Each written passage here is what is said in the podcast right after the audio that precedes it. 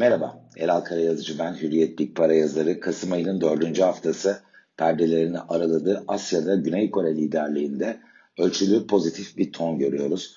Geçen haftayı hatırlarsak satıcılı bir seyir vardı ve dünya borsalarında biz ortalama dolar bazında %3'e yakın kayıplarla karşılaştık. Özellikle Cuma günü kuvvetlendi bu satışlar. Ana faktör Covid-19 salgını. Avrupa'da yeniden hız kazanması bir takım tedbirleri devreye e, getirebilir mi, gündeme getirebilir mi? Bu kaygı etkili oldu. Avusturya zaten bu konuda karar aldı. Almanya alabileceğini açıkladı. Şimdi gelişmeler yakından izleniyor. Önce buraya bakalım. Bir buçuk yıldır dünya Covid-19 salgınıyla yaşıyor ve Nisan 2020'de ilk zirve seviyeye ulaştığına şahit olduk bu salgında vaka sayılarının. Almanya örneğiyle gidelim. Günde 5500 vaka vardı. Can kaybı 240'tı günlük can kaybının günlük vaka e, sayısına oranı %4.3 gibi çok yüksek bir orana ulaşmıştı. İkinci dalga diyebileceğimiz yeniden salgının hız kazandığı kesit 2020'nin sonunda gerçekleşti. Aralık ayında 25 gün 400'e çıktı, 5 katına çıktı vaka sayısı. Can kayıpları 900'e günlük ortalama gerile, e, yükseldi ve oran olarak da %3,5 günlük can kaybı günlük vaka sayısındaki tablo oldu karşımızda. Aşılamalar devreye girdi. Aşı nasıl bir sonuç getirecek, neyi değiştirecek merak edildi. Nisan 2021'de biz yeniden vakaların günlük 20 bine yükseldiğine şahit olduk Almanya'da. Ama can kaybı 900'den 225'e düştü. Tepe bölgeler bunlar. Haftalık ortalama değerler ve o e, can kaybı bölü vaka sayısı rasyosu %1.1'e geriledi. 4.3, 3.5 iken. Şu anda nedir durum? Almanya'da günlük vaka sayısı ortalama 50 bine ulaştı. Can kaybı ise 200. Yani binde 4 can kaybı vaka sayısı rasyosu normal bir gripte de binde 1 olduğu düşünülürse dünya aslında aşılamayla salgın devam etse de korunma anlamında e, güçlü bir mesafeyi kat etmiş oldu. İşte ben bu nedenle Avrupa'nın e, Ocak ortasına kadar devam etmesi beklenen yüksek vaka sayılarına rağmen çok sert kapanma tedbirleri almayacağı görüşündeyim. E, kısıtlı, kısa süreli belli tedbirler devreye girebilir. O yüzden varlık piyasalarında da bu faktörün kısa vadeli etkisinin limitli kalmasını daha olası buluyorum.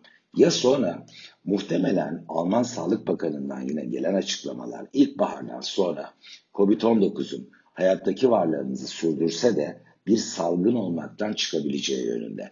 Nitekim ilaç üreticileri de yaz aylarından itibaren 2022'de e, salgın olmaktan COVID-19'un çıkabileceğini e, düşündüklerini açıklamışlardı. İşte bütün bu parçaları birleştirdiğimizde şu anda bu faktörden olumsuz etkilenen e, varlıklarda, sektör şirketlerinde ben yaşanan değer kaybının önemli bir alım fırsatı sunduğunu ve en geç Ocak ayının ikinci yarısından itibaren bu cephenin dünya ortalamasından daha iyi performanslara aday olduğunu düşünüyorum. Dönelim Türkiye'ye. Şimdi bir haftada dolar %12, euro %11, altın %10.9 yükseldi. BIST de değer kazandı. %6 kadar TL bazında artış kaydetti. Fakat şöyle bir gerçek var. Geriye dönüp baktığımızda son e, 7 haftaya aslında hem doların yüzde 25 hem borsanın yüzde 24 yükseldiği gerçekten sıra dışı kabul edebileceğimiz bir parkuru biz geride bıraktık. Şirket öz sermayelerimiz arttı mı yüzde 24-25? Hayır aslında artmadı.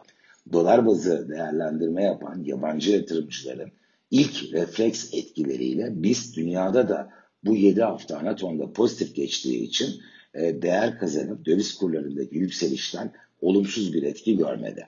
Önümüzdeki süreçte e, Türkiye'nin alternatif alternatifi kabul edilebilecek marketlerde özellikle de son bir ayda biz dolar bazında yine yüzde iki buçuk değer artışı ortaya koyarken alternatif ülkelerle dolar bazında yüzde yedi, on, on iki kayıplar gördük. Şimdi Türkiye 30 gün önce kıyaslama yapıldığında görece aşırı iskontodayken artık yüksek iskontoda ve bu e, önümüzdeki haftalar adına BIST için bir dezavantaj teşkil ediyor. Ama bu değer kaybetme ihtimalinin daha yüksek olduğu yönünde bir senaryoyu ortaya çıkartmıyor. Çünkü e, yurt dışında ben e, temelde bir problem görmüyorum ve e, yıl sonuna kadar olan kesitte değer kazanma ihtimaline borsa endekslerinin daha kuvvetli buluyorum. Döviz cephesi son derece hareketli ve bana sorarsanız o e, 2018 e, Ağustos'ta gördüğümüz 7.21'in reel olarak bugünkü bazı 11.5'a denk geliyor ve geçen haftanın kapanışı bu seviyeye yakın gerçekleşmişti.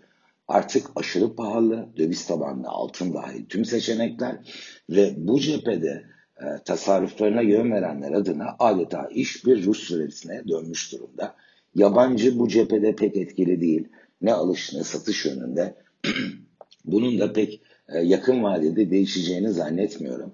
O yüzden e, artık risklerin döviz cephesinde çok baskın hale geldiğini, e, fırsatların ise bir Rus ruleti tadında artık tablo ortaya koyduğu görüşündeyim.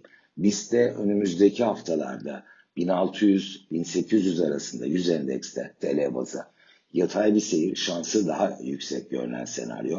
Yurt dışında ise çeşitli faktörler yine izlenecek. Ama ben Anato'nun geride bıraktığımız birkaç haftanın aksine pozitif olması ihtimalini daha yüksek buluyorum.